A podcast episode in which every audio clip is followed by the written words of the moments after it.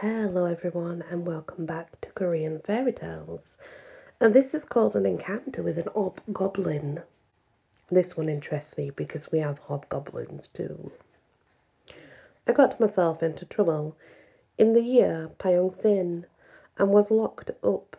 A military man by name of Cha Won So, who was captain of the guard, was involved in it and locked up as well. We often met in prison and whiled away the hours talking together. On a certain day, the talk turned on goblins, when Captain Chow said, When I was young, I met with a hobgoblin, which, by the fraction of a hair, almost cost me my life. A strange case indeed. I asked him to tell me of it. When he replied, I had originally no home in Seoul, but hearing of a vacant place in Belt Town, I made application and got it. We went there, my father and the rest of the family occupying the inner quarters, while I lived in the front room.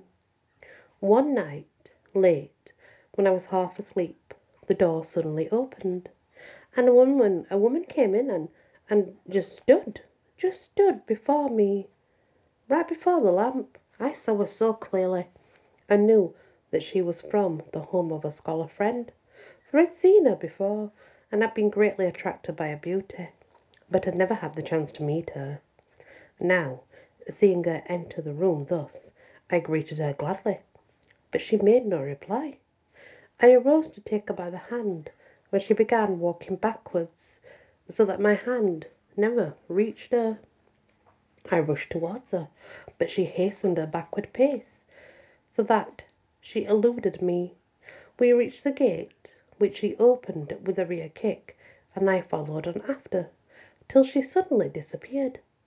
I searched on all sides, but not a trace was there of her.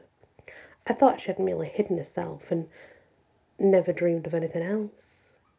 On the next night she came again and stood before the lamp, just as she had done the night before.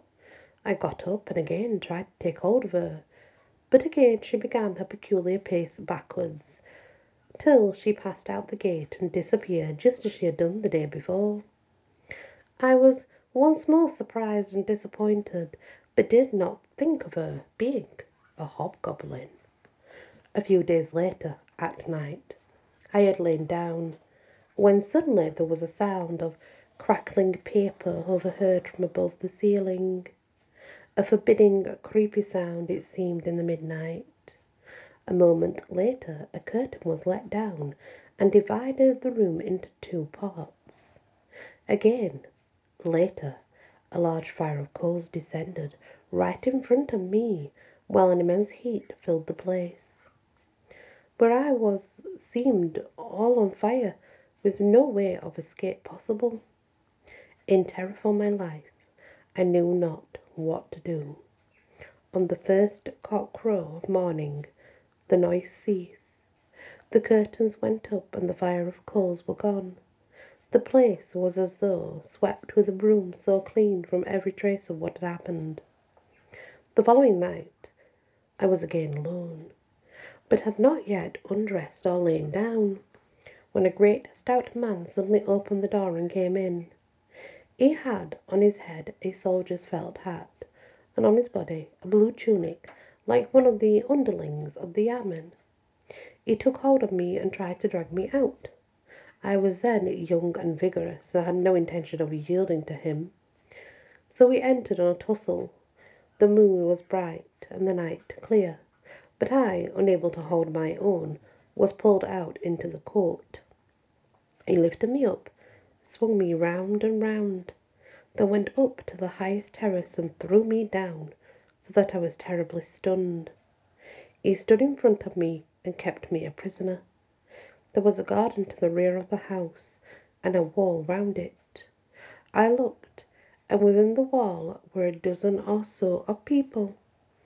They were all dressed in military hats and coats, and they kept shouting out, Don't hurt him!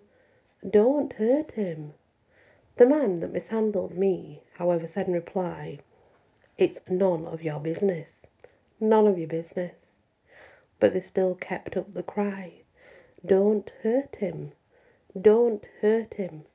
and he, on the other hand, cried, Never you mind, none of your business. They shouted, The man is a gentleman of the military class, do not hurt him. The fellow merely said in reply, Even though he is, it's none of your business. So he took me by two hands and flung me up into the air, till I went halfway or more to heaven. Then in my fall I went shooting past Kyongkyu province, past Chung Chong, and at last fell to the ground in Chulla. In my flight through space, I saw all the county towns, all the provinces as clear as day. Again in Chulla, it tossed me up once more.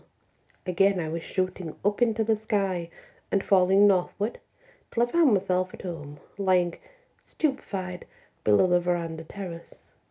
Once more I could hear the voice of the group in the garden shouting, Don't hurt him, don't hurt him. But the man said, None of your business, your business. He took me once, up once more and flung me up again, and away I went speeding off to Chulla, and back I came again, two or three times in all. Then one of the group in the garden came forward took my tormentor by the hand and led him away. They all met for a little to talk and laugh over the matter, and then scattered and were gone, so they were not seen ever again. I lay motionless at the foot of the terrace till the following morning, when my father found me and had me taken in hand and cared for, so that I came to, and we all left the haunted house, never to go back. There are various reasons by which a place may be denominated a haunted house. The fact that there was hobgoblins in it makes it haunted.